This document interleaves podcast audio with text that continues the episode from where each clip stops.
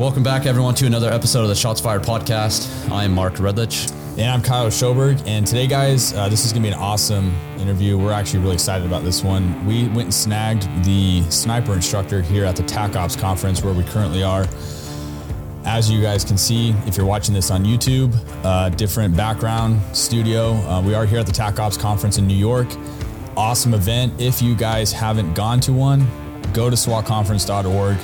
Check them out. There's three conferences a year: Nashville, New York, and Washington, D C. And Mark and I are going to be at all three instructing, as well as bringing the podcast to the uh, event. So you guys, it's an awesome, awesome event. I'm thoroughly impressed with the way they do, they do these. Yeah, this is very impressive. I can't wait for the Nashville one. That yep. one's coming up next. Yeah. So, hey, we were lucky enough. You guys all like the SWAT interviews that we do. You guys asked for more of it. So we were fortunate enough uh, to snag Charles Mosier from Las Vegas Metro SWAT team, who's here teaching the sniper courses for them.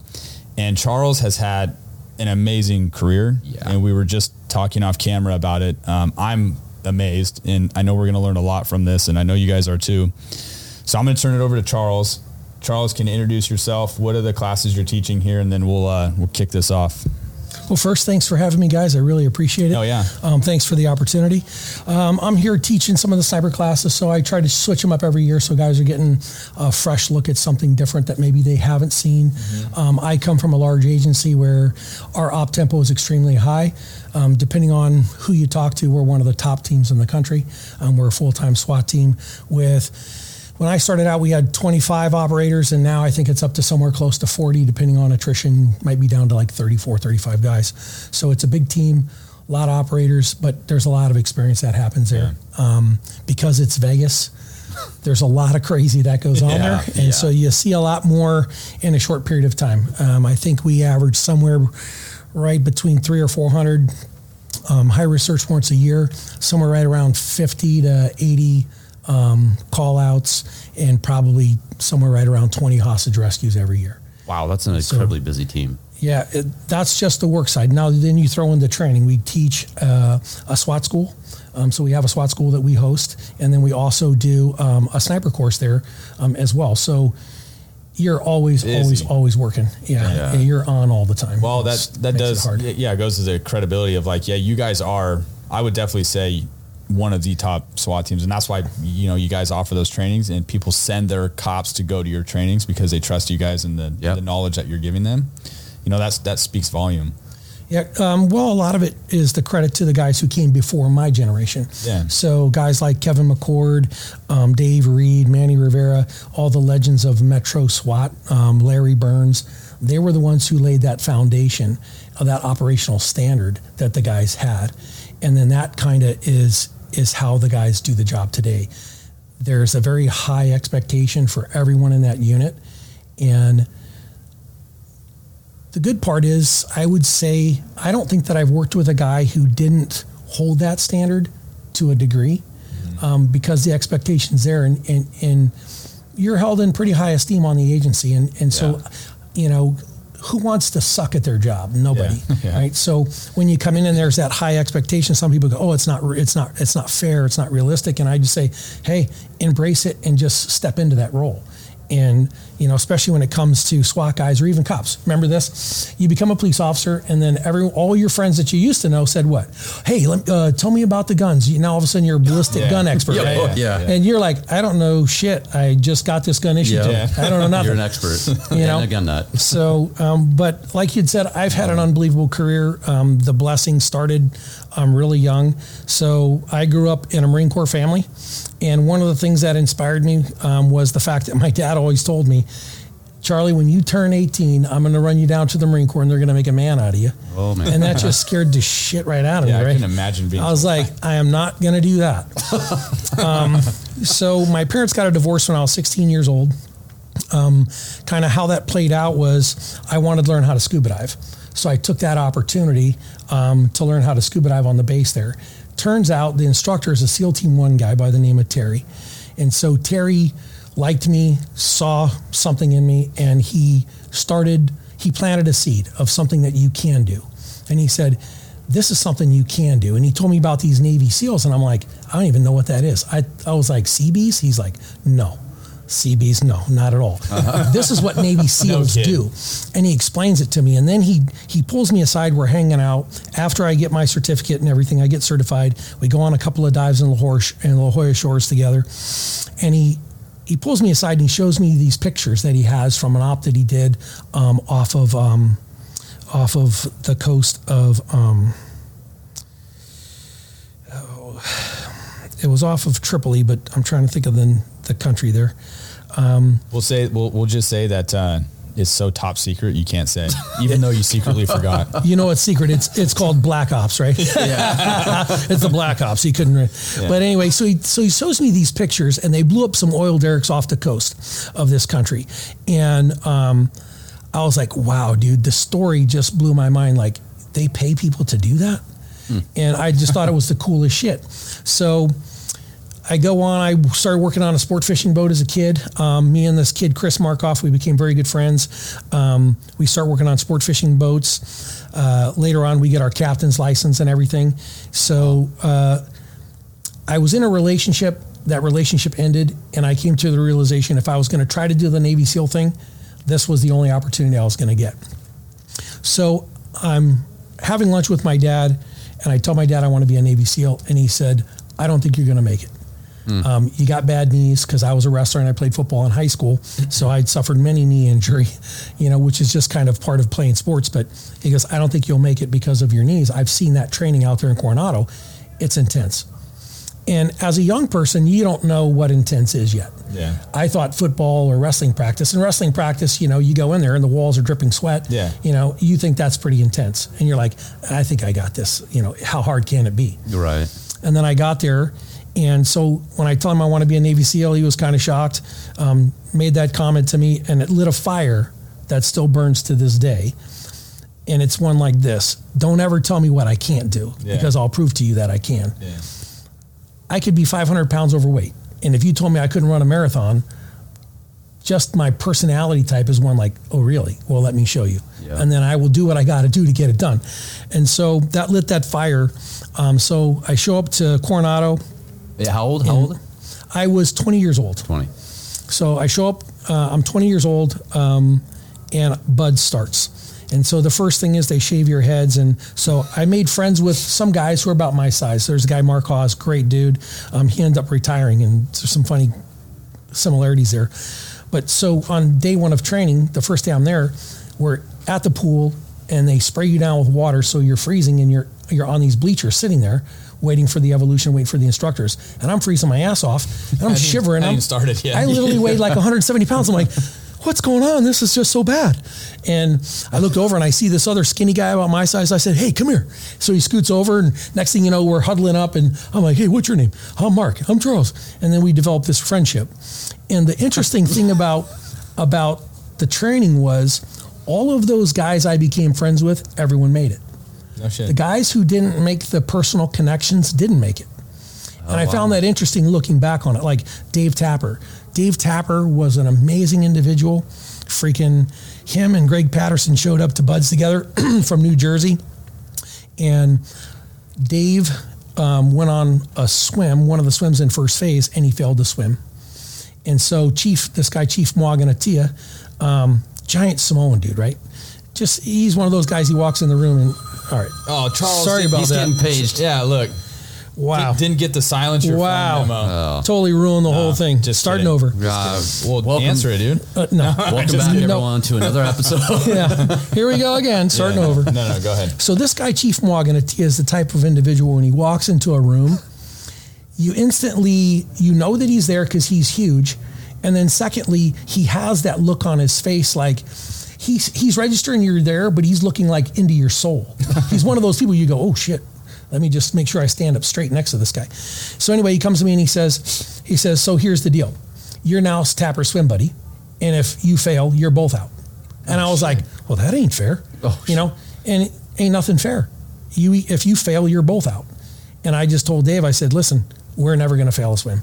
Yeah. And there were times where on these swims, I'm swimming as hard as I could. I've got him by his by his Um, U D T life jacket, and I'm pulling him in the water, and we're finning as hard as we could. And we would make the times by like a minute, thirty seconds. And that happened from first phase all the way through the end of third phase. Oh man. And so you're doing, you're not doing like a fifty yard swim. This is miles in the ocean, open ocean, with fins and a mask, and we're side stroking, and we're just swimming our butts off.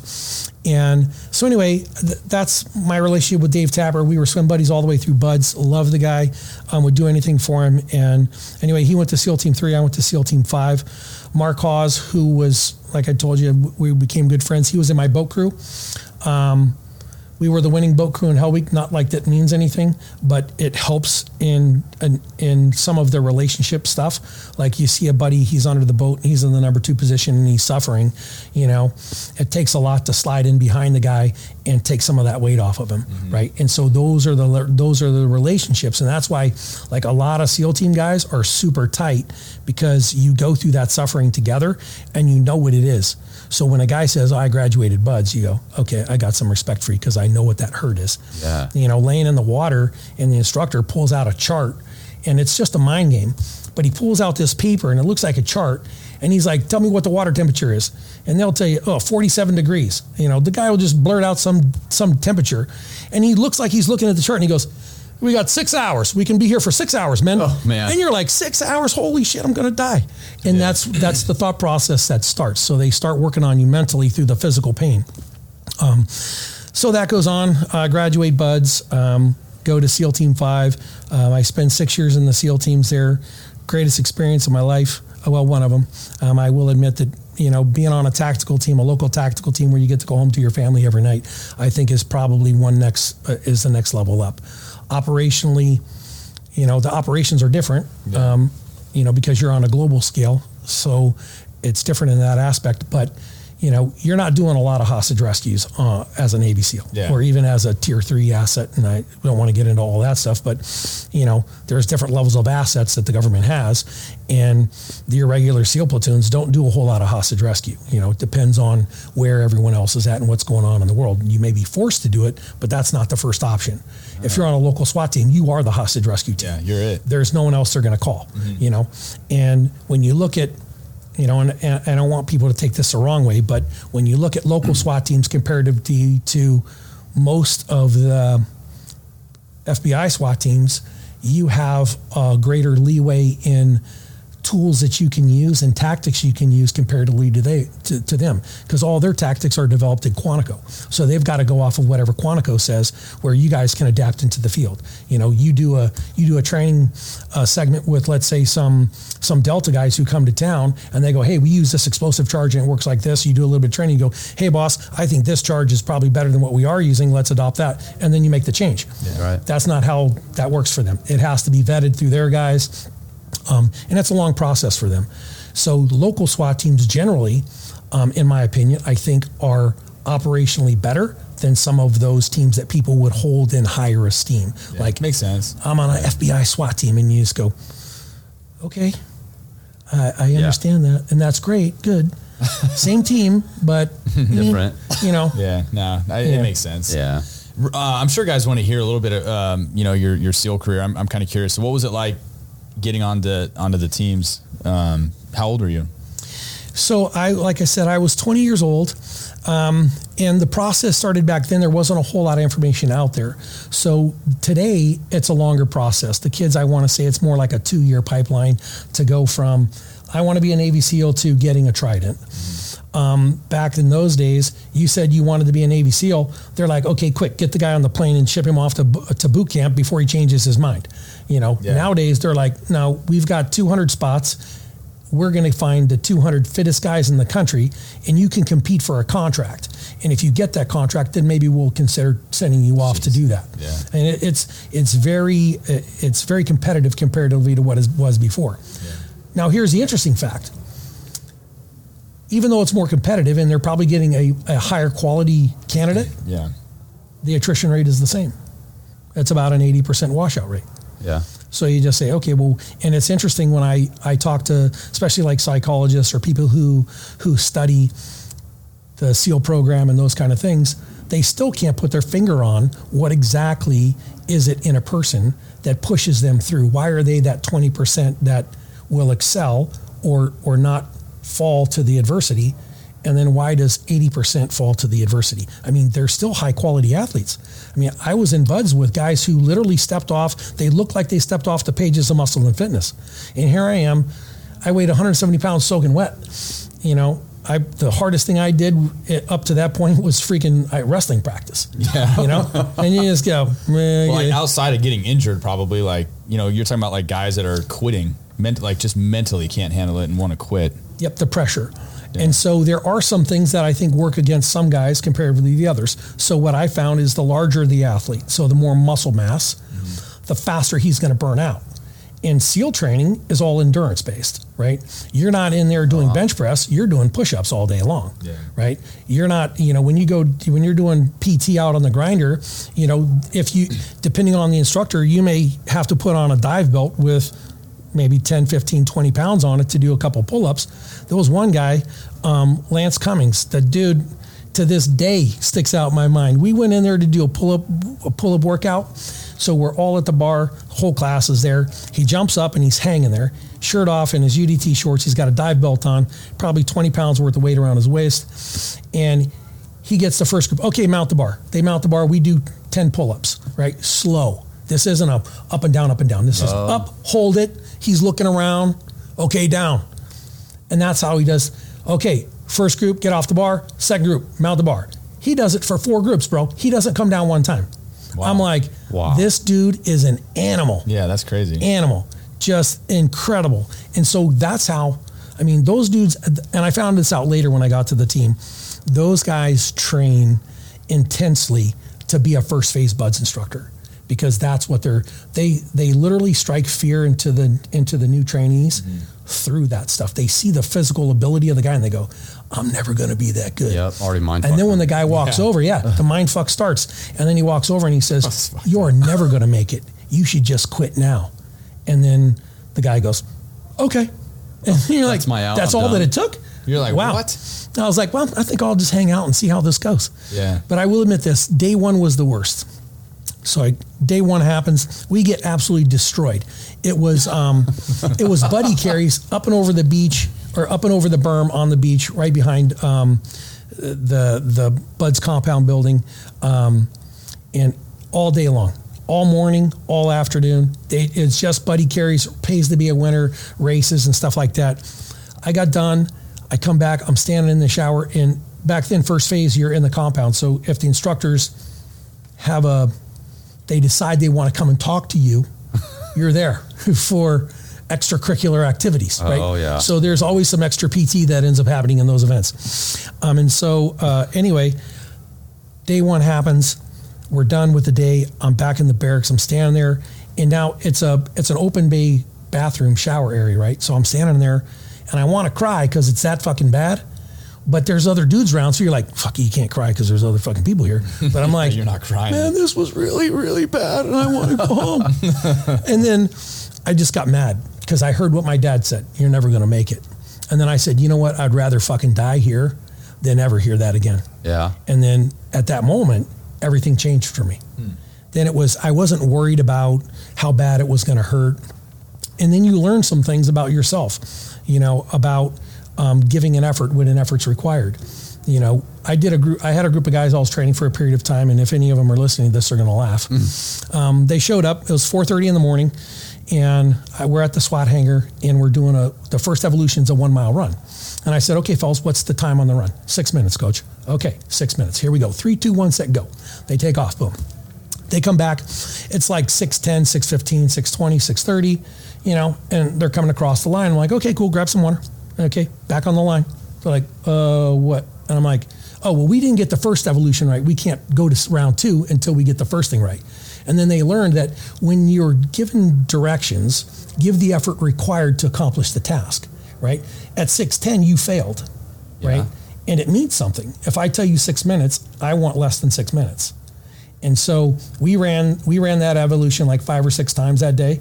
At, after the first run, you had already given so much of an effort that there was no way you were ever going to pass the time. Yeah. And it taught them a very valuable lesson. And from that point, whenever I said, this is what the evolution is, they gave the effort required to accomplish the task. Right? I like that. Because in B U D S, it works like this. the timed run is X. You know, you got, let's say it's twenty minutes for a for a three mile timed run, or twenty-two minutes or twenty-four minutes or whatever it is. The coach or the the the, the instructor is going to give you the time. They're going to say three, two, one, set, go, and the, and the watch starts. If you come anything over that time, it's a fail.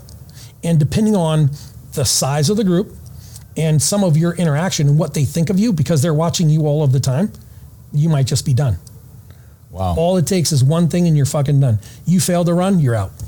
We've got one hundred eighty guys to choose from. I don't need you. You're not going to give the effort required. I don't have time to waste on you. So learning that early for people, I think, is very important, especially young people. Like, if you're given a task, complete the task to the to the specified details. And it worked out good. So I learned that um, in phase one. But could you could you not pass the time, but be well liked, them see something positive in you, and you still stay? No. Oh, so, so time, what, that's or, it. You're or done. Maybe give it a it's chance a, to do It's it a timed again. evolution, but what, what might happen is this. They have a phase board. So if you fail an evolution, whether it's a run, swim, or whatever, if you fail any evolution, you go to what's called the phase board. They will have the instructors in there along with the with the, with the the chief, and they'll make a determination of whether they want to keep you or not, whether they're going to waste their time, right? And I've made some phone calls in the past for people, and I've asked, you know, for people to be given a second chance to be able to go out and prove that they can that they can do it. Mm-hmm. But if you go back out there and you fail the run again, you're done. Yeah. That's it. There will be no no quarter. You might get a second opportunity, but you're really asking a lot from those instructors. Because like I said, if two hundred guys show up, yeah, it makes sense. Why would they waste their time? Now, yeah. when they're down to the last ten dudes, maybe they go, eh, this guy working out pretty well. He's got an injury that he's nursing. Okay, let's let him heal up. We'll make him do the timed run or the timed evolution or whatever that evolution is. We'll let him do it over at a later date, right? That might work because of an injury or something. But through B U D S, everyone's injured all the time. I mean, your body is going to get destroyed. And I think most guys would tell you after you graduate B U D S, it probably takes your body about a year to heal from all of this shit you go through. Oh, wow. Yeah, it's, I have, I, in fact, I have got a permanent, permanent mark on my ass from doing sit-ups on the grinder, um, oh, on the concrete in the grinder at the B U D S, at the B U D S compound.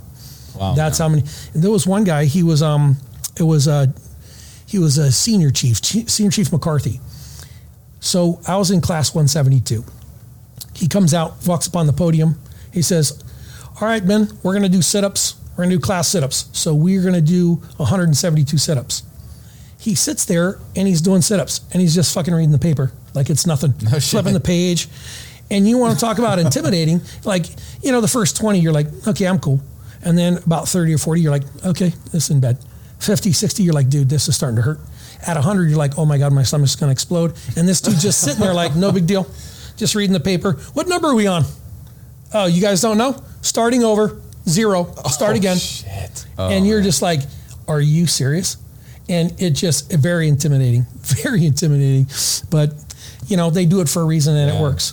But wow. it builds a lot of resiliency of of guys, and, and that's really what needs to happen is, you know, they're looking for people who are going to work together and step out of themselves to help their teammates rather than fucking somebody who's going to be an individual. Yeah. So we had one guy um, when we got to Hell Week, he had been an individual and they identified that. And when we were in Hell Week, he didn't make it.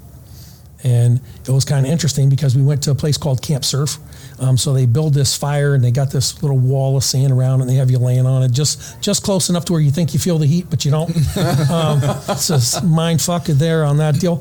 But so they called him out and um, they called him out and he never came back. And I was like, they ate him. Oh, they killed him. And, and you're already like three, four days without any sleep. So then the shit just starts making sense in your head. Like, oh, yeah. they really ate him, you know? Yeah. And yeah, then you start hallucinating and seeing stuff. Like we were on a long paddle on one of those stretches, um, and they call it Around the World. And we're paddling along, and you look over, and I thought I saw people swimming in the water that weren't there. And he's like, guys falling out of it. But we had one of the um, one of the officers, Wyman Howard, um, who goes on to be uh, a commander at uh, Dev Group, um, or the C O at Dev Group. Amazing dude, great leader. But he, um, he's he's the the officer in charge of our boat crew, so he's in the back and he's the coxswain, so he's driving the steering the the, the boat. So we're paddling along, and then you just hear splash, and you look back, he had fallen asleep and fell out of the boat. Oh, shit. Oh, my God. Right on the water. And then it happened again. You're like, dude, stay in the boat. Stay in the boat. It's too much work to get you back in. But it was it was crazy. That, wow. did, did that help your graveyard careers? Your times on, on graveyard? Graveyard like, was absolutely, well, that's when I started to to consume large amounts of coffee.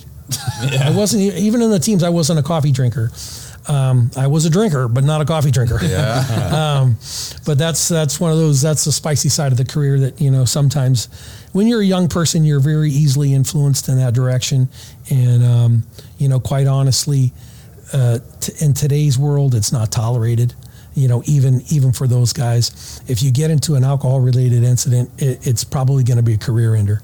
And, you know, even in law enforcement, the the forgiveness isn't there anymore of, okay, I understand you're under a lot of stress. Maybe you went and had something to drink and you shouldn't have been driving, especially now with Uber and Lyft and all that. You just go, okay, come on, guy. You yeah. really don't have an excuse. But yeah, those are career enders now that, you know, back when I was a young guy, you know, we would go do stupid shit. And there were really, as long as you didn't caught, get, didn't get caught, there was no ramifications. But, um, So anyway, I did that. I, I was I was at the teams for six years. I was at Team Five. Um, in fact, we're having a forty-year reunion on the first. Okay. Um, yeah. So I, I just saw a blurb on that, and I was like, I called my wife, and I was like, hey, we got to get tickets to go to San Diego. They're having a forty-year reunion for SEAL Team Five. I got to get to that. Um, that's cool. Yeah. There's yeah, some yeah. dudes I'm going to see that I haven't seen in a long time. Yeah, that's cool. Because. And it's interesting when you get, and this is the hardest part about transitioning out of the military. So any military guys listening, they'll recognize this. When you're operational at that op tempo and, and with those group of guys, and then all of a sudden you get out of the military, those guys, well, you know, the next op came in or the next training evolution came in, they they got to go, but you're not there anymore. And so you're missing that connection of the team and those guys. And then that's the part that I really found hard. The transition was extremely hard dealing with going from active duty military to being a civilian, mm-hmm. because on the civilian side, they say, hey, be here for this interview at ten o'clock. You're there at nine forty-five and they show up at ten thirty and, and you're like, what the hell? Yeah. And they're like, I don't care. It's my time.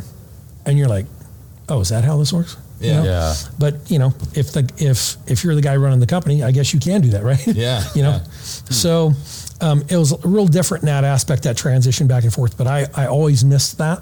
And then that's what really pushed me to get on the SWAT team. So I got hired by the Sheriff's Department, San Diego. Um, I was doing that. Um, I talked to a guy, um, Rick Skoglund. He was a lieutenant for the SWAT team in, in San Diego. Um, there was a gassing incident that happened in Oceanside. And hmm. so anyway, he got transferred to yeah. where I was working at. And he had talked, I talked to him about it, and he said, listen, the truth is it's going to take you at least ten years to get on our SWAT team. That's if you do the do your jail time, do your patrol time, and then you test. That's if you make it on the first test. Right. Most of the time, it's a test or two, so you can kind of feel out the process before you make it. And so he goes, you're looking literally to be in your early forties. He goes, how long are you going to be operational at forty-something years old? And I'm like, yeah, that makes sense. So he recommended either I go to L A or Vegas. I tested for both. And L A was actually in San Diego doing their background investigation on me. Like I had talked to the interview or to the background investigator, and Vegas called, said, hey, we want to offer you a job. Okay. I said, I'll take it. Yeah. You know, because I didn't want to deal with the traffic in L A.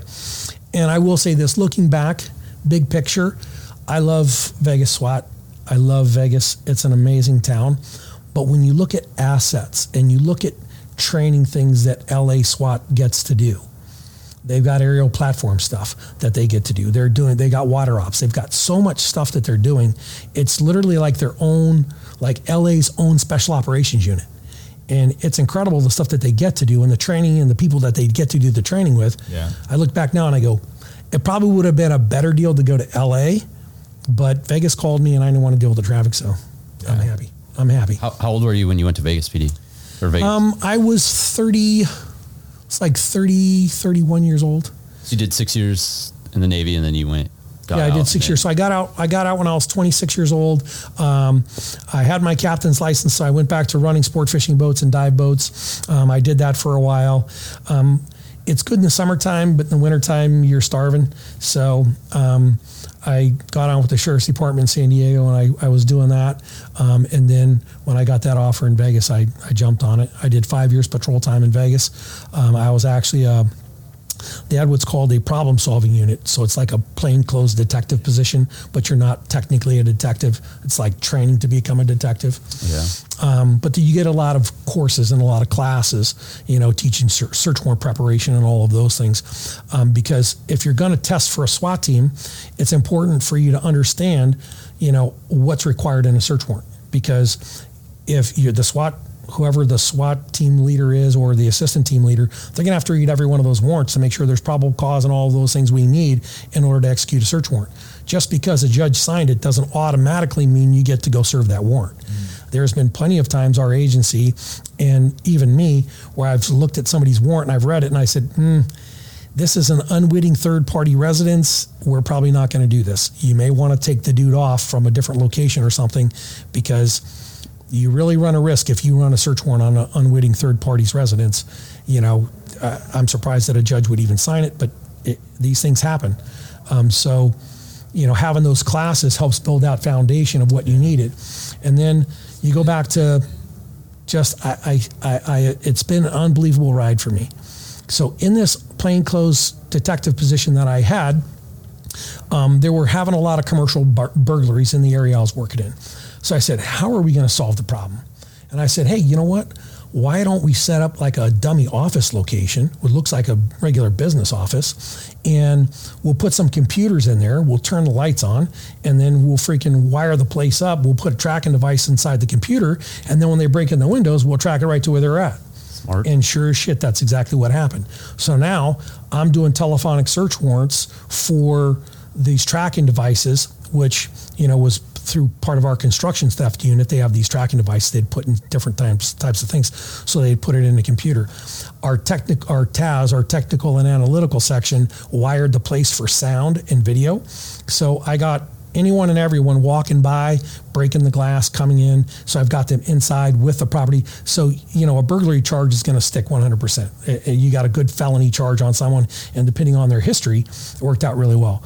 Well, the best part of it was I got a lot of FaceTime with SWAT because they were doing telephonic search warrant after telephonic search warrant. They're like, dude, this is some cool shit. They let you do that? And I was like, yeah. They didn't tell me no. Yeah. So hell yeah, you know. Uh-huh. And then I was talking to a guy, um, I love him, SEAL Team four guy, Adrian Crandall. He was uh, he was on our department. He was search and rescue guy. And it was interesting. So he was sitting there talking to a guy by the name of Gavin Vesp, um, another super great guy. Never got a chance to work with him, always did.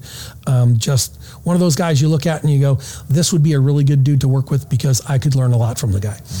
Um, so anyway, him and Adrian Crandall were having a conversation one day, and I was I was there as an officer, not on the team. And I had heard the conversation. Uh, they were talking a little loud. Um, and so we get into this conversation. Oh, you're a SEAL team guy. And I was like, oh, I was a SEAL team guy. What SEAL team were you at? And so we start this conversation, and then we develop a friendship, uh, me and Adrian. And then, so then I'm talking to some of the guys, and they're like, oh, okay, this dude's a former SEAL team guy. So that, that now that helps you. I mean, it lends you a little credibility for sure. Yeah, it works for you sometimes and against you. And I'll say this, there have been guys who've gone before who have left a bad taste in people's mouth because they're far too cocky and they overestimate their ability and they want to make everyone change what it is they're doing instead of just going to the team, assimilating and adapting and, and performing at a high level, and then promote change through performance rather than your words. Yeah. Ah. And so because guys have gone before and they've been real vocal, it puts a bad taste in people's mouth. Like, oh, these fucking guys are really cocky. Yeah. You know, they're arrogant assholes. And I fucking hate that because I'm trying to fight that stereotype. Always has been. You know, I put my pants on one leg at a time like anyone else. There's nothing special about Charles Mosier. I'm just a dude who got blessed to be in several different places. And for whatever reason, God likes his knuckle dragon barbarians because he's been really good to me. And uh, it's been great. So I got to do that job. Um, got a lot of training. And then... Um, There was another guy, big instrumental part of my career was a guy by the name of Jim Dixon. So Jim Dixon was a SWAT sergeant for a long period of time, had lots of cred with all the old school guys, like a guy by the name of Pate Ghazi. I worked with him, legend, Metro SWAT legend. Um, uh, Bob Montez, Bob Lewis, like these are like the old school guys who set that foundation. Well, I got to work with those dudes when I first got there. And I'll tell you, I got I get excited even thinking back on it, like, dude, how did I get to work with these freaking dudes? Because you want to talk about top level operators. These dudes would, they're they're so sharp in how they think and observe and look at situations that even with all that SEAL team experience that I brought in, you're looking at at how to peel an orange from a different from a different perspective. Yeah. Still an orange, and it's going to get peeled, but it's a completely different perspective, and it's a lot cleaner, and you go, wow, yeah, this is probably how it should be done. And all their stuff was vetted through fire. So if they ever had somebody who they got into a shooting and one of their guys got shot or they shot someone, they always stopped and analyzed, how did this happen and how could it be prevented? Because we don't go there to shoot or hurt or kill anyone. Mm. Unfortunately, it's part of what ends up happening when people want to fight us. They want to hurt us and kill us. They force us to do something. But we're not there to do that. And so we always analyze those situations to say, how can we minimize the level of force that we have to use? And how can we inspire them or or, or talk them into, into giving up? Because you don't get, it's like I tell people when I hear people want, talking about officers and fights and, and shootings that happen on the street. Well, if you read the law, there's no place in the law in any state that I've ever been to that says that you're allowed to fight the police on the side of the street because you don't agree with what they're telling you. Mm-hmm. That's why we have a courtroom. So if you decide to fight with the police on the street, bad shit happens to you because all their all their buddies are going to come or all those other officers are going to come and they're going to try to help out because they don't know the details of what's happening. They just know that a yeah. fellow officer's in trouble. They're trying to help, right? So um, in that, you know, you, you look at all these shootings and stuff that we were analyzing. Everything that we were doing was because someone had gotten hurt or injured or shot. And so everything was vetted. So you would hear th- theoretical things about, well, we do it this way or we do it that way. And, you know, like the old, you blow the door and run to the bathroom. Yeah. Well, that stopped because cops were getting shot over dope. And they're like, mm, let's not do that. Or we were shooting people over dope. And it's like, well, what kind of narcotics investigation did you do? You know, do you have the guy solid? Like you could make an arrest Um, based on the information you already have from your investigation, or are you hinging everything on the fact that he has the dope on his person when we when we do the search warrant? And so with the way we started to do what we were doing um, when I was on the team, um, it made the officers and other details be better at their jobs because we required more from them. If you showed up with a search warrant that said Lanu Fanu, you know, last name unknown, first name unknown, you know, am I going to risk a life of one of my guys to go dynamic on that hit? No, no. I don't know who's in there. What inv- did you run the plate in the driver in the in the parking lot or in the in the space assigned to that apartment or even that house in the driveway? What, did you do a power check? What did you do on your end as an investigator? Right. And that's where you go back to that previous job.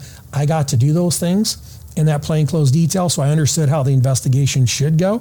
So when I was reading search warrants and I'm not reading the stuff that I need to read, I'm like, bro, I go, here's, we can do this one of two ways. I'll give you your search warrant back.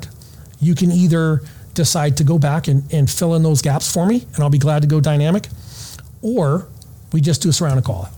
And if you get the dope, you get the dope. If you don't, you don't. It's that simple. But you know, they would want guys to go dynamic on a, on a marijuana grow. You're like, for what? Yeah. They're not flushing the plants, bro. Yeah, They're yeah. there. Yeah. So um, some of this stuff was kind of crazy, but um, over time, the tactics, you know, were all reinforced through things that had gone on. Um, but I was blessed to work there with a lot of really cool guys. Got to do a lot of very high intense, uh, high intensity type of ops where, you know, there are hostage rescues, where there's women, there's children, there's people on a bus. You know, there's, it's no joke. And, you know, some people don't realize the intensity of that. Yeah. And and even as an operator, when you're thirty, forty years old, you're just ready for the next op. Yeah. And you don't even let that soak in. And then one day a lady came to the hangar and she had been taken hostage by a serial rapist. And we end up going in and some operational things didn't go well, but we end up having to, we blew some portholes in the wall. Um, he pulls the lady on top of him um, and one of our guys goes in and, and ends up having to kill him. Um, but she comes to the hangar and the only hostage that had ever come to the hangar, and thanked us. And it was her, her husband, and her kid. You want to talk about an emotional moment. Wow. In a dude's career, because you normally, you never come in contact with yeah, that person outside of in. the intensity of the situation. You go in, blah, blah, and you see it and you're like, oh shit, there it is, wham. And you take the shot, dude goes down, you grab the hostage, take him out, one person's on the suspect, you know, and then you never see him again. So when she comes in the hangar and then you see, this is a family, and you were, you were instrumental in her still being here because yeah. he had murdered other people. Wow. And you just go, wow, dude. And so that was the only one that ever came in there, but all I ever needed was one, because after that I was like, it has, it makes no difference whatever happens in my career at this point. I was here for that one operation and that mattered. It wow. mattered because it saved her life. That's and awesome. Then that kid's, that kid's mom's going to be there. And then the, the guy was, you know, that's where he gets even more emotional for you, because imagine a dude crying, hugging you because you saved him, you saved his wife. Yeah. You're like, that's pretty intense. That's powerful. Yeah. Yeah. It's good stuff. That's pretty cool. But that's why SWAT dudes do the job. Yeah. You yeah. know, to protect people. So yeah, it takes a certain individual, I mean, for certain guys or gals to to want to do that job, to even be on a team, you know? Uh, so you ended up, so you get on the SWAT team. Um, and uh, at what point did you get on the sniper team, and how did how did that work out, and what was the training? Yeah, what's the process to be on that, that small team?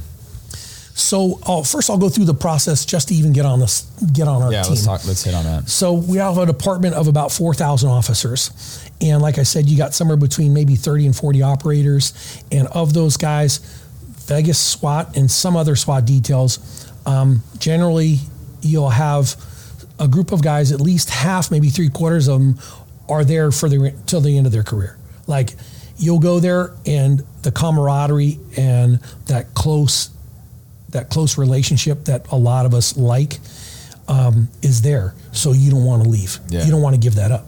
And I, I was never going to give that up after, after I'd been there. I was like, dude, this is what I was missing from leaving the SEAL teams.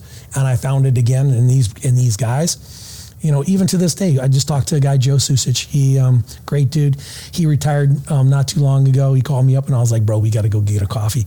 I mean, it's just, you develop such tight relationships, you don't want to leave. Yeah. So to get there worked like this. So back then you would do, um, they would have a qualification shoot. So on the qualification shoot, it was very intimidating, and they did it purposely. So as you're shooting the qual, there's a SWAT officer standing behind each candidate, right?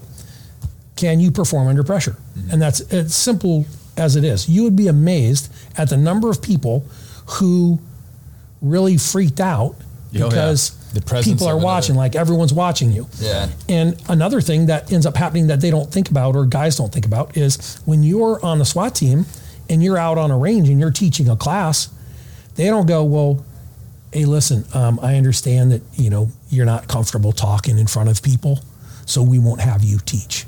It's not how it works. They go, it's your turn. Get in there and friggin', you know, you're going to teach this, this, and this. Yeah. And so, you know, being a firearms instructor is one of those things that just about every guy on the team's a firearms instructor. Um, but so first would be the qualification shoot. So you'd shoot the qual, and as long as you pass the qual, you're on to the next thing, which is physical fitness test. Back then it was an obstacle course, and it was a very simple obstacle course, but it was long and the time was short. oh. And it had it, it had strategically placed some some walls to where your body is already physically taxed, and now you've got to climb over a wall, hmm. right? And then there's the tunnel and some tire stuff. Now the way they switched it is, it's still an obstacle course, but you'll start off at the corner of our range.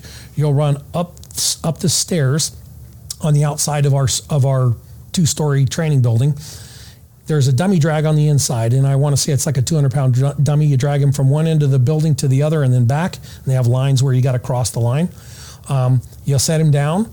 Um, you'll go down the stairs, and now this is with a gas mask, the first part of it. So you got a gas mask on, you run up the stairs to the drag, you go down the stairs on the inside of the house, you come out of the house, you run across to the range. When you're on the range, you'll do um, you'll do uh, a Mozambique drill. Um, so you'll have, um, or El Presidente, so you'll have three targets, two to the chest, one to the head on all of those. Um, now, one of the things is you can only load nine rounds in a magazine, because once the shoot's done, they don't want you running with a loaded firearm, mm. right? And I get it.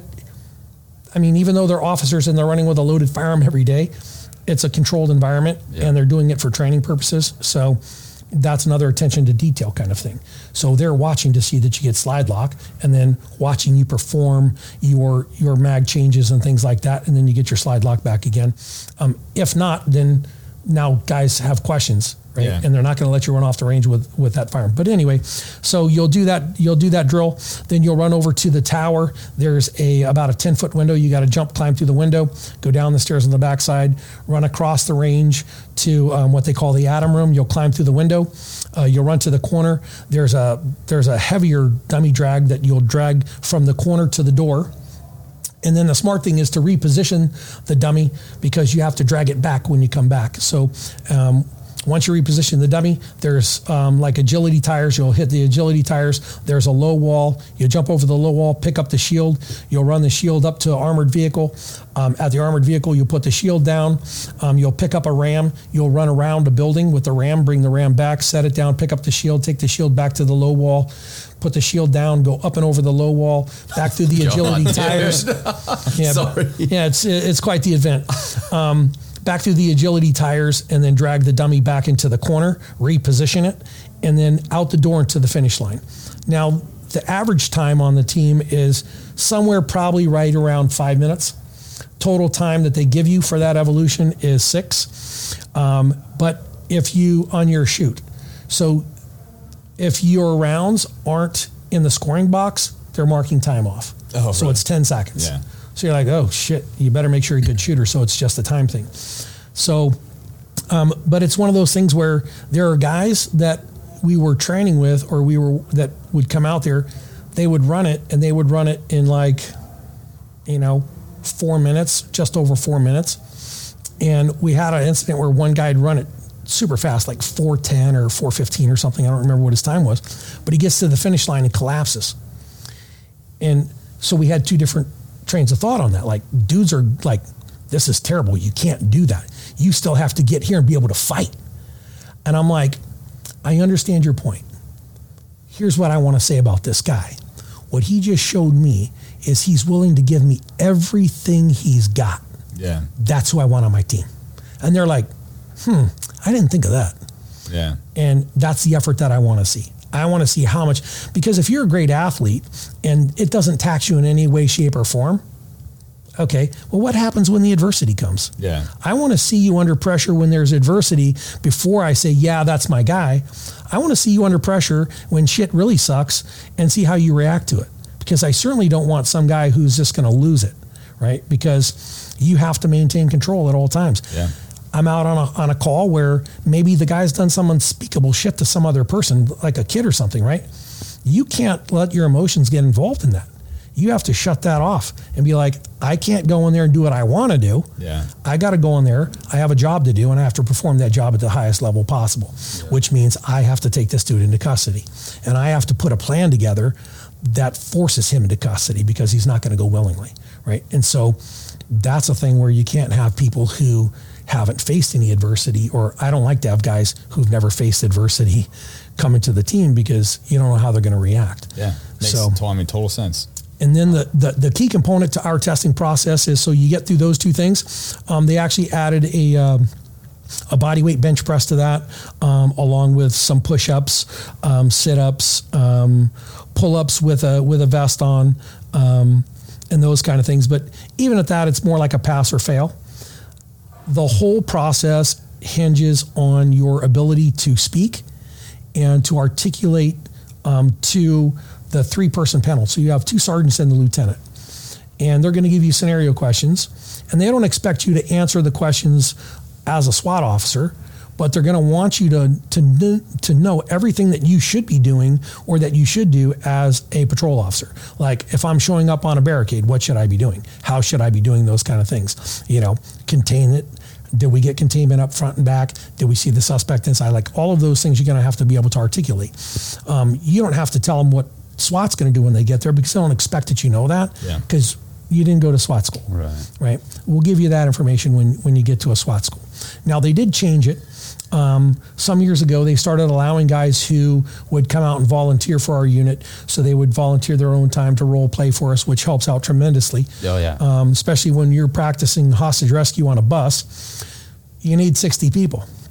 you need sixty role players. So it you have a very real dynamic yeah. that's happening in the bus, self evacuations and things like that. Like the the um, Kevin Kevin McCord would talk to the role players, and he would give jobs to role players to do certain things. So we get as most realistic training out of that we're going to, because, you know, if you're dealing with um, someone who's just sitting there, um, you can check that if you need to. No, um, if you're if you're dealing with role players who just sit there and they don't do anything, that's not real. Yeah, that's not that's real. Right. The minute that somebody comes on there and there's anything, people will self-evacuate because self-preservation takes over.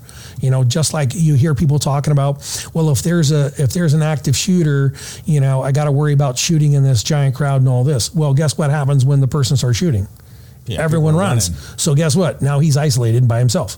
That's generally what happens. Self-preservation takes over and everyone runs away. Um, that's a smart response. Um, so, you know, um, with that kind of stuff, they start asking those questions. How do you handle this situation? How do you handle that situation? Um, then they start asking even interpersonal relationship things. Like, okay, so you're, you're uh, we bring you to the team, you're hanging out, and, you know, the guys are hanging out, and, you know, we get a call out, you show up to the call out, and one of your teammates shows up drunk. What are you going to do? You know, they'll ask yeah. you those questions. What's your integrity like? You know, are you going to have some integrity? Um, Or how are you going to handle it? Are you going to go straight to the to the SWAT commander and throw somebody under the bus? Or are you going to go to the team leader and let him handle it? I mean, there's appropriate levels of interaction. Yeah. Or or are you the kind of person who just says, hey, listen, bro, I think you should go talk to freaking the team leader or whoever that is. You know, for us, hey, I, I need you to go talk to Pate, bro. Like, no, no, I, I'm drunk. I can't. No, listen, you're not hearing me. Yeah, give him that. I need too. you to go talk to Pate. Okay, I don't want to talk to him. I need you to go talk to Pate. And give that person the opportunity to go, hey, listen, I was at home on my own time and I had a few drinks. I don't know that I should be in that entry stick, you know, or I should even be on the call, things like that. It gives them yeah. an opportunity to fall on the sword. We want to hear that kind of stuff before we hear, I'll call an I A B and I'm going to do like, you know, like, yeah. okay, we don't want that guy on the team, yeah. you know, because that's going to create a lot of internal problems. Because do people make mistakes? They do. Yeah. Every one of us is human. We put our pants on one leg at a time. I can't tell you the, num- the amount of shit that I screwed up in life that more than I got right. I've got a couple things right. Thank the Lord. But I've screwed up. If it's if there's something to screw up, I've screwed it up. Trust me. If there's a way to mess it up, it's been me. Well, yeah. So yeah. you, uh, we talked earlier, like you've been involved in uh, several officer-involved shootings as as a member of the SWAT team. Um, are those uh, incidents you can you can share with us, uh, kind of how those, some of those unfolded, and what your, what was your role at the time? Sure. Um, so um, once I got to the team, I was on the team. Um, I got to the team in two thousand six, and. Um, At that time, we had a transition from a lot of the older guys were starting to retire out, and um, the newer guys, my my age, my my tenure, were coming in. So me, Mark Linebarger, and and um, Dwayne Farron, uh, all great dudes.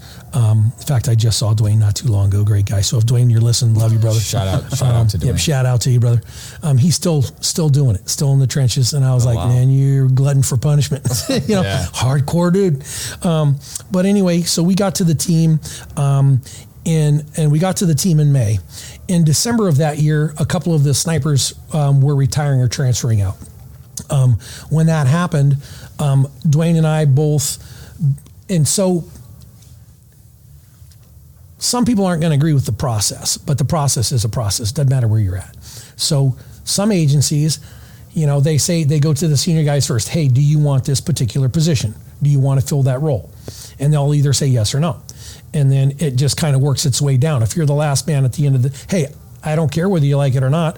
I need you to fill this role because yeah. I need this job done, right? And that's kind of how it worked. So we were we were both new uh, to the team, Dwayne and I, um, and so they're like, "Hey, listen, um, nobody else wants the job, so it's yours."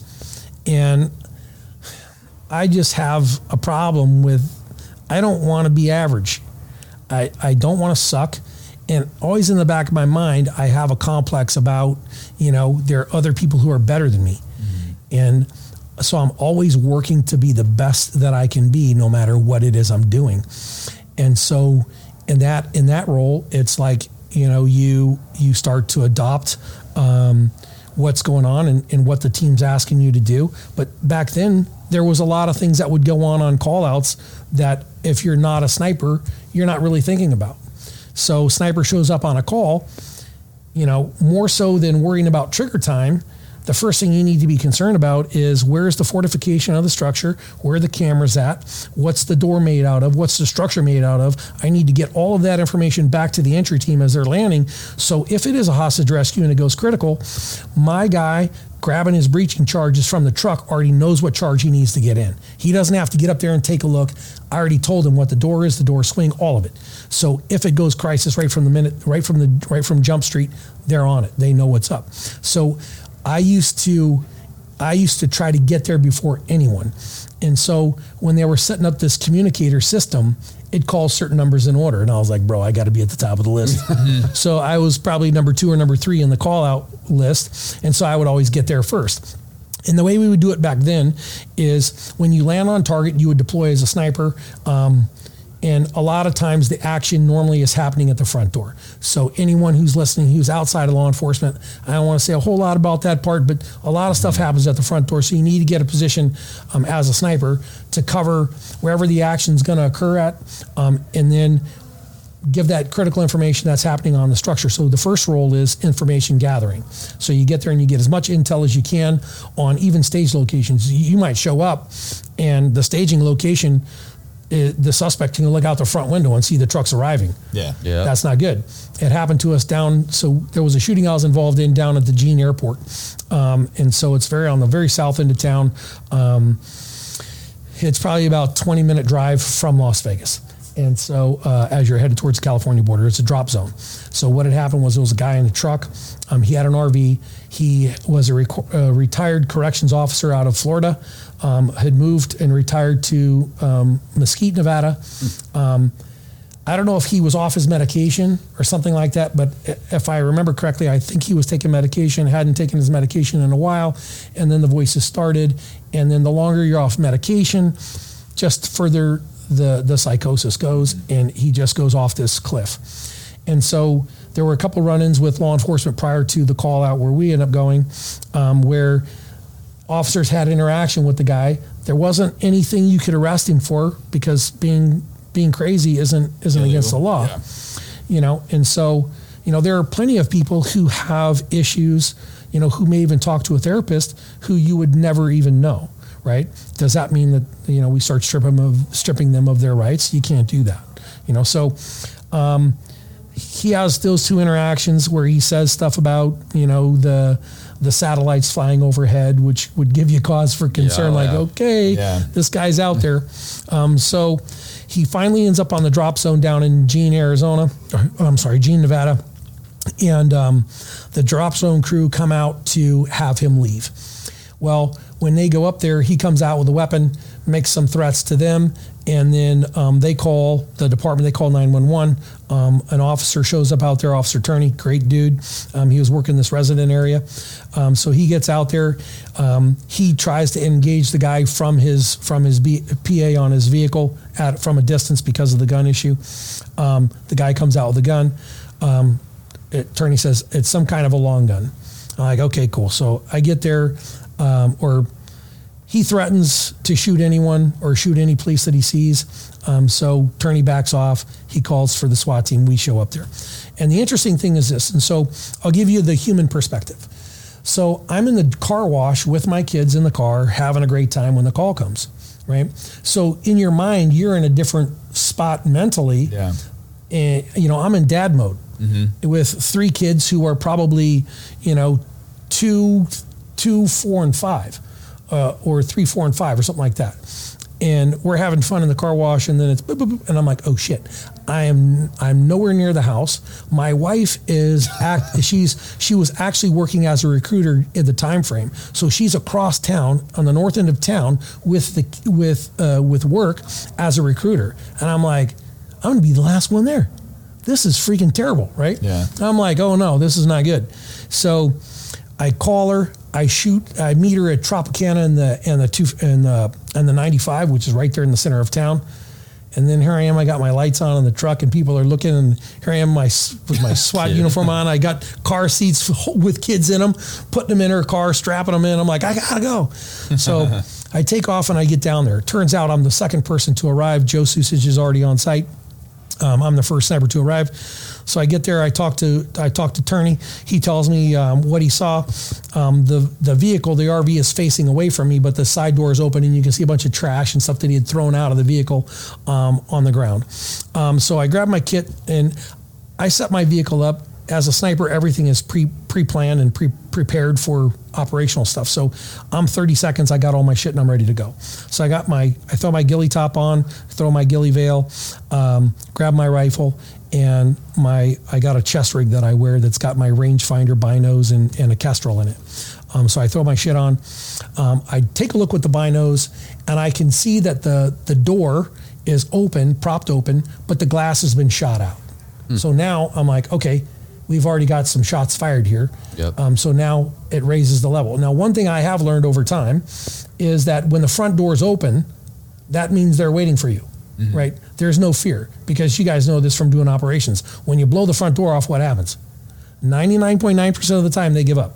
The security blanket is, is blown, yeah. right? So they don't feel secure. So when doors are open, it's an automatic, oh shit, this is not gonna go well. So instantly I see that the window's been shot out. I'm like, okay, that's bad, that's really bad. So I start moving into a position, um, and it's a desert area. Now, the backdrop behind me is I fifteen going to L A. Now, on a Sunday, and this is a Sunday morning, from literally about nine or ten o'clock in the morning until about six o'clock in the afternoon, there's stop-and-go traffic all through there. And it's probably traveling about two miles an hour. Oh, I mean, wow. It's nuts.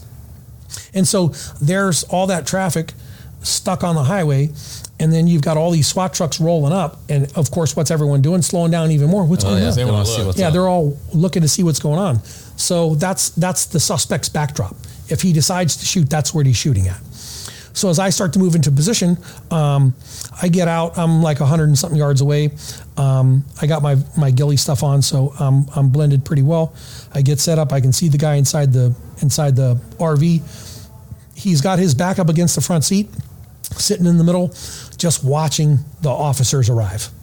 And I oh, can see man. the guys getting more and more escalated, because I can see him yelling there. The veins in his neck are sticking out. You know, you got a twenty-four, twenty-five powered optic. Yeah. It's like you're standing right next to the guy. I mean, yeah. you can see a lot of shit. Yeah. Um, so he's in there, he's getting escalated. And I'm like, okay, um, we get some information that he might, he, he had made mention of a bomb. So now we don't know if there's a bomb inside this vehicle or not. So we can't let it get mobile. Right. So the first rule of SWAT shit is keep it contained. Don't let it get mobile. So I get another one of the other snipers when he arrives. I said, hey, listen, I need you at about the eleven o'clock position off this vehicle. Um, so if he gets in the driver's seat to drive away, you're going to have to end it. Right. We can't let him get mobile. It, it, there may be a bomb in there. Um, and so Jesse Wiggins is moving to that position. Um, Cipriano Arkillian is going to move into about a two o'clock position, which will be kind of moving up a ravine, probably about fifty yards away from where the from where the, the ravine's at. Oh, I'm sorry, where the where the R V's at. And so he's moving up this ravine, and sure enough, at that point, the guy decides that's it. It's time to fight. He'd seen enough people arrive, so he jumps out. He has a, a black long gun, looks like an S K S, and he grabs the charging handle on the side hmm. and charges the gun. Hmm. And at that point, yeah. you know, I have no other choice, because and as the max effective range of an S K S is four hundred meters, yeah. right? So these are things that snipers should know, so you can articulate why you're shooting. You know, if it's, you know, even a handgun, at the distance he was from the highway, all those people's lives are in danger. So yeah. even if he had a handgun, you're gonna have to do something. So when he charged the charged weapon system, he showed me his intent. I fired one round, struck him in the right temple, and that was the end of it. Um, now there are some things that end up happening um, afterwards that a lot of times we don't talk about. So an example, he goes down, somebody's gotta go up and, move, and clear the vehicle. So the team moves up, TAC Medic moves up with him. Well, up until that point, we hadn't had a sniper shooting in an extremely long period of time. Um, and so the TAC Medic pulls the guy's body um, off to the side, and they start working on him. Okay, well, his face is no longer there. Yeah. I mean, it, a three oh eight yeah, hitting yeah. with twenty-six hundred foot-pounds of energy, twenty-five hundred foot-pounds of energy at a hundred yards, just it's horrifying what you see. Yeah. And so not only that, my teammates go up and they're clearing the place, and one of the guys, um, great dude, he goes, bro, that was fucking horrid. That was unbelievable. I've never seen any shit like that ever.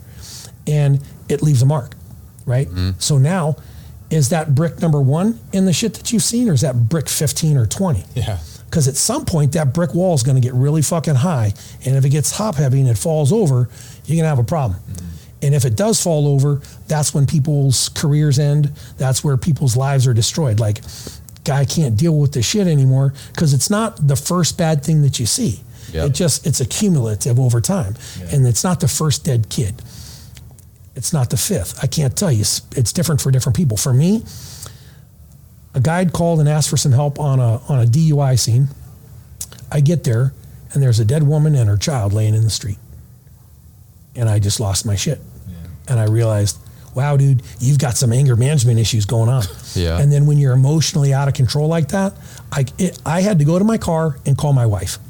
And I sat in my car, and people were like, what the fuck is wrong with this guy? And I was just like, I couldn't believe it. And I was like, wow, okay, now I'm feeling and I'm going through what a lot of people I've heard talk about with kind of, it's not when you're in the moment of combat or, or the shooting. Yeah. That's not when it happens. Yeah. It's these other things that trigger, and then you have this moment. So I had my moment, and I said, oh shit, you better, you gotta take a look at this. Um, so then I started, I started talking to a guy. Um, so that shooting had happened, and then some years later is when that car accident happened. I mean, there was several shootings that occurred while I was there. So um, I'd been involved in four shootings, um, all as a sniper. Um, you know, I always looked at the job from this perspective. Um, I'm there to provide intel, but more importantly, my job is to make sure that the entry team is safe. And I took that job very, very um, seriously. I would go to work two hours early to train, because I took it that serious. I stopped watching sports when I went to the SWAT team in two thousand six. I don't go on Sunday, I, don't, I didn't go watch football. People would be like, what are you doing? I'm at the range training. Training what? Uh, well, I'm shooting my rifles, I'm shooting my handguns, I'm making sure that I'm on. Because it works like this. You can go from a hero to a zero in one call. Yeah, right? No doubt. Yes. You show up on a call, and you know, we had an incident where we had a newer guy, less experience, in a spot by himself. A lady starts shooting, and he has to shoot. Luckily, there were other snipers on scene, but he shoots, and it's not good. He ends up shooting the wall. And you just go, man, in a career, you may only be in one of those scenarios. Yeah. And that's, now imagine living with that. You know, you're like, yeah, it's hard. Fuck, a failure. Yeah. You know, it's hard when your moment to shine is a failure. And that's what I always feared, was my moment to shine would come and I would fail. And so I would train all the time. I'd be up there running in the freaking desert, one hundred fifteen freaking degrees. People are looking at you like you're fucking nuts because you got a plate carrier on. You're like, yeah, man, let's do this. You know, they're like, this guy's got problems. I go, I know, I talk to a guy every week, you know, yeah. But I'm still here doing it. But that's how serious I took it. And and even to this day, when I'm, I'm talking to guys, I get upset, you know, and you know, I, I come to to teach a class, and I just start asking questions. How many guys know how to do this? Nobody raises their hand. And you're like, okay, I know somebody in here's got to know how to do that, because if not, we're missing the we're we're missing the mark as as operators. You know, it, we just had three guys escape from a prison here not too long ago in New York, right?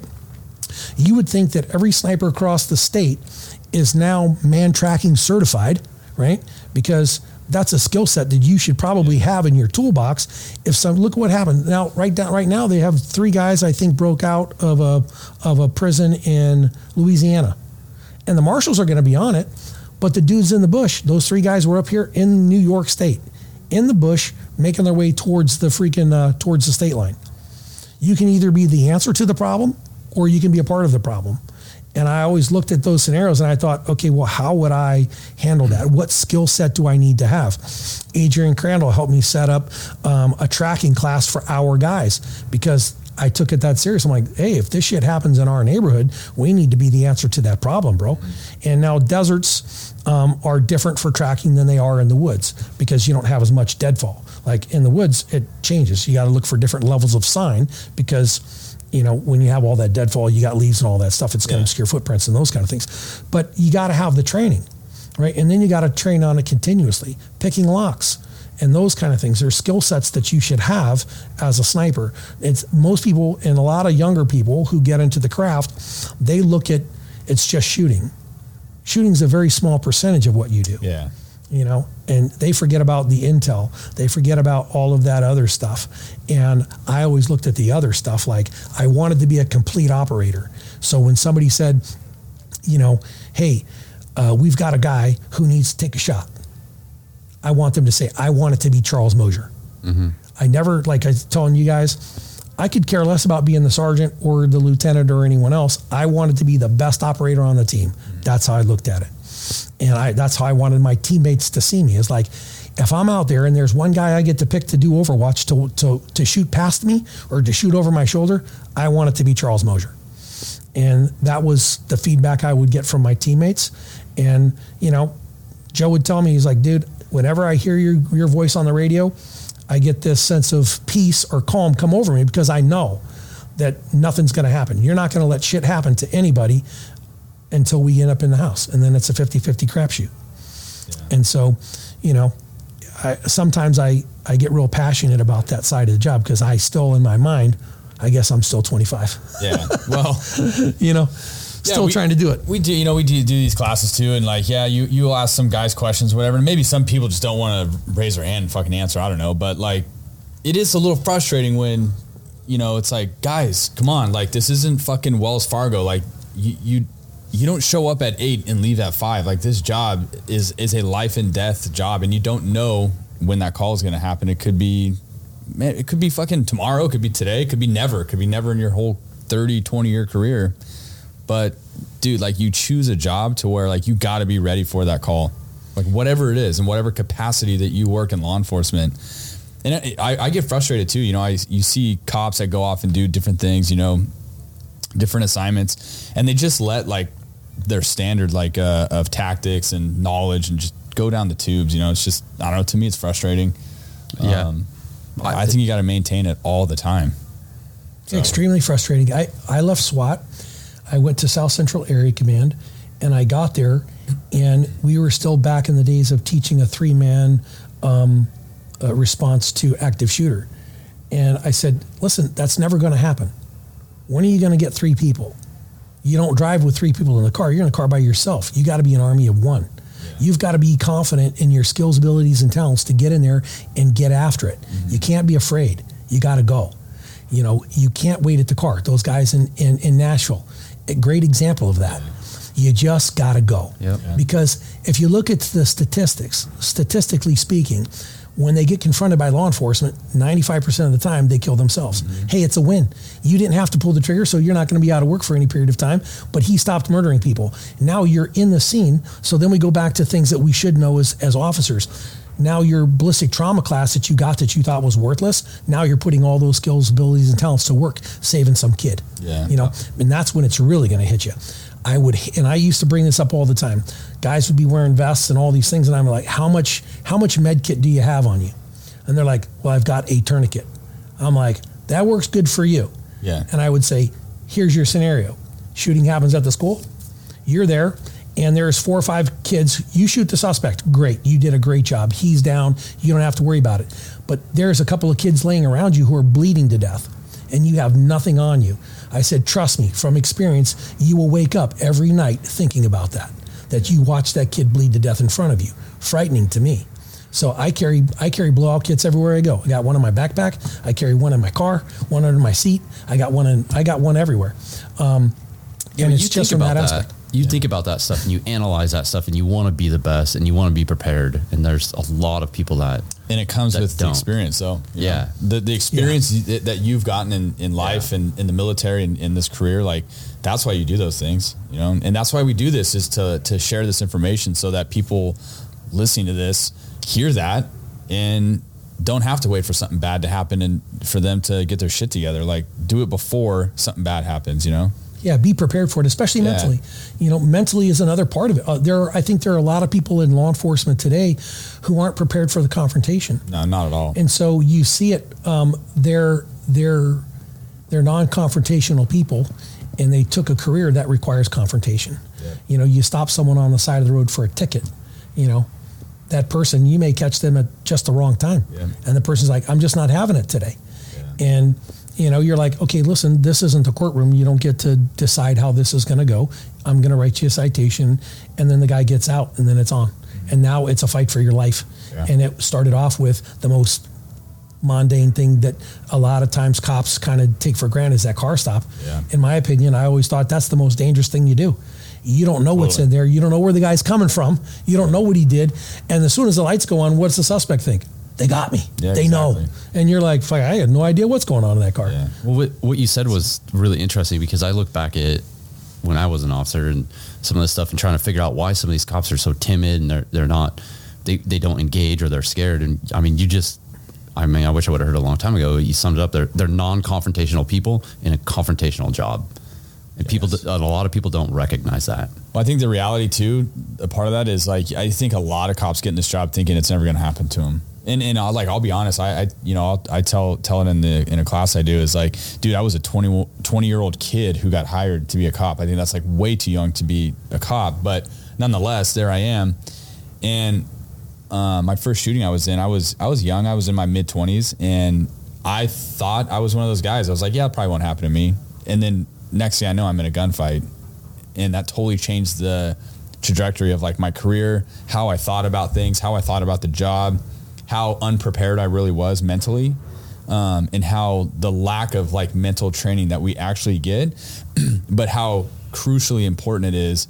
Um, and when I share that story, like one of the guys on scene for that, that was there with me, uh, never fired his gun, and, and I never turned and I never saw him. I don't even know where he went. Um, you know, and he shut down. So that's the importance of it's crazy of training, and yeah. you have to seek that on your own. I think that's why, like being here, yeah. like TACOPS is amazing. Savage Training Group is amazing. Like you have yeah. to seek out these training groups yeah. and do more. You said you stopped watching sports and you took it upon yourself to do extra training because people relied on you. Yeah. We need to have that mindset. Everyone has got to have that mindset. Yeah, yeah. Like, and that's really what needs to happen in law enforcement across the board, mindset shift. Totally. Because yes, if totally. what you're talking about, guys think it's never going to happen, Uvalde, Texas. Yeah. You know, it's very unfortunate that what happened there. Everybody but, says, but we didn't think those, it happened here. Yeah, none of those yeah. guys were prepared. And I'll tell you right now, I didn't hire up to go commit suicide, but I would exchange my life trying to save a hostage or to save one of those kids, gladly. I've been a protector my whole life. If that cost me my life doing that, okay, that's what I signed up for. But I'm never going to stand back and allow that to happen around me. But it's a mindset. It's just a mindset, and I'm always prepared. When I go to the mall, I can't tell you the number of people that I've talked to who are in law enforcement. They go places, and they don't take their firearm. I'm like, you're a cop, dude. You have a higher level of training. And the general public has an expectation of what you're going to do or what you should do. And even though agencies, a lot of agencies say, listen, if you're off duty, we don't want you to get involved. Well, I understand that if it's just a normal dispute, yeah. two people arguing or whatever. But somebody pulls out a firearm and starts threatening other people or starts killing other people, you have the training.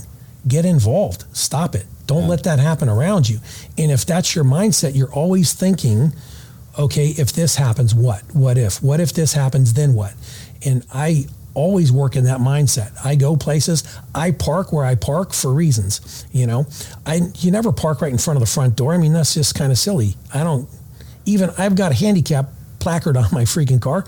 I don't park in the handicap spot in the front, you know. I have it, and that's fine, but then, you know, I pulled in there and I thought to myself, if something fucking happens here, my car's right in front of that, you know, my getaway vehicle is right here in the front. Yeah. Yeah. I don't want to be parked true. right there. I'm in the wrong spot. yeah. And I was like, I need to be somewhere where they can't see the car. So I try to park off somewhere, and then imagine if I'm out at the mall and the shooting happens and I have to take action. I'm there with my family. Well, my family comes first, period. So I get them out. I make my wife carry a firearm everywhere she goes too.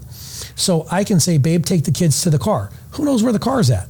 She does, and the kids, no one else. So I don't have to worry about the mysterious guy gonna get them when they come out. I can direct them out to an area where there is no shooting. I know they're gonna be safe, and I just tell them, wait for my call. Because my son, who's seventeen years old, knows what's gonna happen when the call comes. He's gonna come to me with my med kit.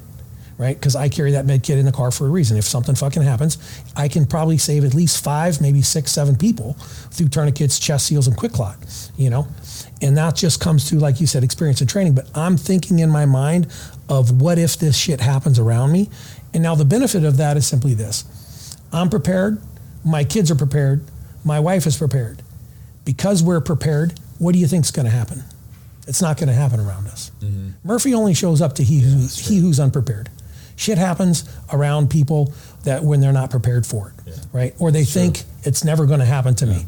You know how many people tried to fight with me on the street? And now, if you're seeing this, you may think I'm a bigger guy. I'm not a bigger guy. I weigh I know, about Charles two hundred five pounds, um, you know, uh, but I'm not a big guy. And I've dealt with dudes who are hardcore, you know, ex-felons out of California, but it's all in presentation, how you control the situation. I had a guy who was jaywalking. So I stop him. I'm like, hey, bro, step on over here. I go, hey, you know the deal. I said, you know, uh, I engage him in a little conversation. I start talking to the guy, and I can tell by his demeanor, something's wrong. I'm like, okay, do you have anything on you you're not supposed to have? And he starts to move towards his waistband. I said, sir, don't do that. You're going to escalate a situation that doesn't need to escalate. I said, I don't want to have to put my hands on you, but if you start reaching in your pants, I'm going to have to put my hands on you. So we had this little conversation real quick, and it goes pretty well. At no point in the conversation, the guy told me this afterwards. He goes, you know what? At no point in our conversation did I think that I could have gone for my gun and that you that you wouldn't have shot me, that I would have been able to get you. He goes, from the time you stopped me till the time I was in handcuffs in the back of the car because I was an ex-felon in possession of the firearm, at no point did I think that I had you. And I was like, huh, that's yeah, kind of good to know. That. Yeah, yeah. That said, but man. It's controlling the situation. Yeah, for sure. And and and that's a, a, a young guy, twenty years old, twenty, twenty-one, twenty-two, twenty-three years old, even up until they're thirty. They show up on a call where, you know, you're seeing a guy on his worst day. Maybe he's had a, a, a fight with the wife. Things have kind of gone sideways, and he's a much older guy. So you don't want to step on his toes, but you kind of need to, right? Because you have to take control. And that's the thing that doesn't get doesn't get relayed real well to younger officers mm-hmm. is they expect you to take control. And if you don't take control, you open a doorway where somebody thinks that they might be able to get one over on you, or they might be able to do something to you. And you never want to open that doorway or even have them have that thought like, you know what, this guy isn't even paying attention. You know, and some of it's just how you look. You show up and you see a guy who looks like he's in shape. Nobody really wants to fight with that guy. No. But they see the big guy who shows up and he's freaking, looks like, like he can't slot, run yeah. past the front of the car. They're like, ah, I got this guy all day. Oh, yeah. You know? And so it changes the mindset of the of the suspect as well.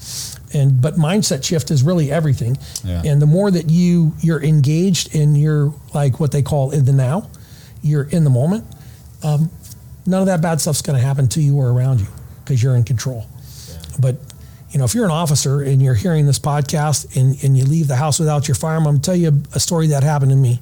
And that's why I carry a gun everywhere I go now. So I was working for the Sheriff's Department in San Diego. Um, my son was, I think, three or four years old. He's, or maybe he was five years old. Um, but he's going to the speech therapist at the school. So um, one day I'm at the house. And at the time I was working at the Central Booking Facility in San Diego. So when you work for the Sheriff's Department in California, you start off in the jail. Yep. So you're going to do five years jail time, then you go to patrol school, then you do five years uh, patrol time, then you can test for SWAT. So um, I'm doing my jail time. I'm at the house. My wife says, hey, I need you to go pick up Taylor. I'm like, all right, cool. So I get to the car and I realize, oh shit, I don't have my gun. I'm like, yeah, I'm going to the school, right? No big deal. I'm going to run in, I'll get him, I'll be back out. So I walk into the school, I get my son, we're walking back out. I'm like, so how was it, buddy? And he's like, oh, you know, dad, da, da, da, and he's talking to me. And I'm holding his hand, and then I, from behind me, I hear I hear a male voice say, hey, Dep, which is short for deputy. Yeah. And now I'm like, oh shit. Like the hair on the back of my neck stood up. I'm standing in a school with my kid, mm. unprepared for any kind of encounter.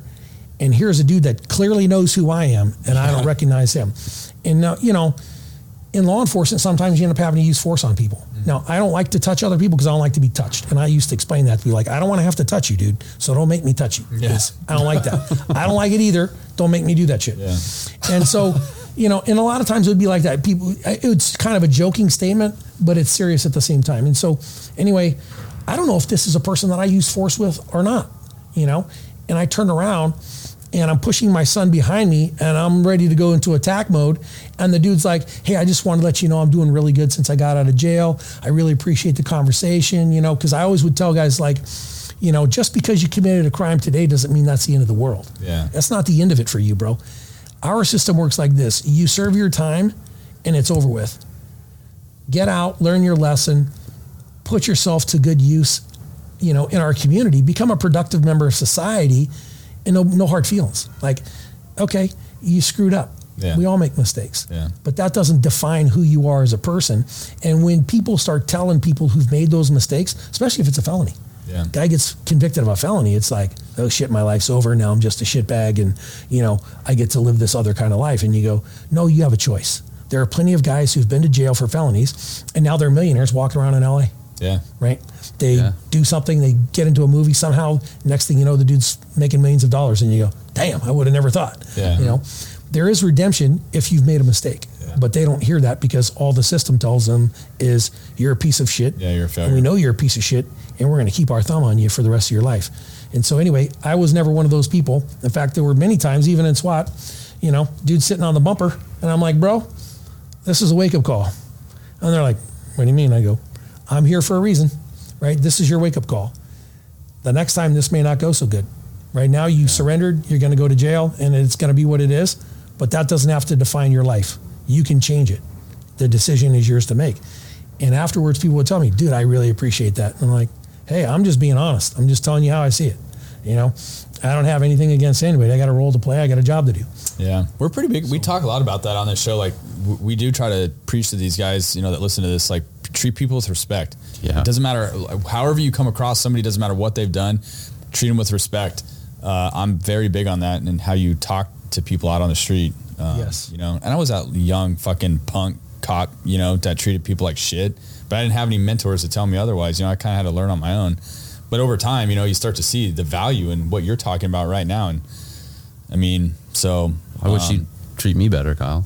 Oh, well, that's a, that's another story, dude. It's like a, it's, it's like a marriage. Oh, God, I'm abused. We, I'm, we might have to ask Charles after this to be our counselor, our marriage therapist. Yeah. Um, hey, listen, we that, could be That's here. A deep dive. Yeah. That is a deep dive into that relationship. Yeah, that you don't want to hear. Um, hey, listen, dude, we could be here all day. Fuck, you're, you're an awesome guy. I, I love surrounding myself with guys like you. We we had a guy, Mike uh, Malpass, on our show from Phoenix SWAT, and he, he said this. He says, uh, you know, he's he's just like you, man. And he goes, when it was fourth and one, I want the ball. And, and dude, I just like, that shit resonates with me because I love surrounding myself with people like that. Cause those are the type of people that make you better. Um, so we're going to wrap this up and, uh, thank you so much for sitting down and taking the time. I know you're busy here at the conference to sit down with us, chat with us. Um, we've had some cool sidebar conversations. Um, I'm glad to have met you and, uh, hopefully I think all the listeners that listen or, or are watching this are going to gain a shit ton from just listening to you. Well, I really appreciate you guys' time. Thanks for having me on. Um, I'll say one last thing. So on that, even to this day, I still seek out training from people that I admire and respect. So do you guys know who Robert Vogel is? Uh, no. Okay. So Vogel Dynamics, the dude's like a several time world champion handgun shooter, you know. Um, Taryn Butler, you know, uh, he's the guy who did a lot of stuff with a lot of actors in L A, teaching them firearm shit. Like I seek out those people for training. Yeah. And because even to this day, I'm fifty-four. My, am I going to be on another tactical team somewhere? No, probably not. I mean, at this age, I'm retired, but I still have that. I still want to be the best. So when I'm training guys, younger guys, the information I'm offering isn't old and outdated and go, oh, we don't ever do that anymore. Yeah. You just go, no, these are gunfighter skills and this is what gunfighters do and this is how we tackle that thing. And even though I'm a sniper instructor, I teach everything from basic handgun up to, to up to competition shooting stuff, you know, and handguns, rifles, doesn't matter. I mean, I'm a firearms instructor. I just love that shit. So I seek out those guys like that. So that's cool that, you know, you're talking about that, especially like it, for people who may be new in their career, find a mentor, uh, uh, a mentor yeah. in your organization, or even contact these guys and, and reach out and say, hey, listen, I'm a new cop and I don't really know what's going on. And, and I hear the stuff you guys are doing. You go into these TAC ops shows and all this kind of stuff, you know, reach out and talk to them and, and ask about the types of training that goes on here, because it will make you a better operator and then make you a safer police officer. Yeah. Yep. Dude, I mean, for sure. Charles, you're a stud. Thanks for yeah. taking time to be here. You've had a great career. Thank you for yeah. sharing some of that. I've taken quite a few things from you, especially I loved your quote when you said, I only have one speed, it's go. That's how my philosophy yeah. is, but you've been awesome. I know a lot of our listeners are going to take great value from this, so thank you. Well, I appreciate it. Thanks for your time, guys. I really appreciate it. Super awesome. Appreciate for your time. All right, everyone. We're here at the TACOPS Conference. This is an amazing place. Uh, Badass instructors yeah. like Charles at these, so dude. Yeah. I'm not kidding. Go to SWAT conference dot org. Get signed up if you guys can. Uh, there's still, you guys can still attend the Nashville and the D C um, conferences uh, later this year. So, all right, that wraps it up. Go check us out, shots fired podcast dot org. Get subscribed to our website. Do free giveaways. Um, and we'll catch you guys on the next show later. Yeah.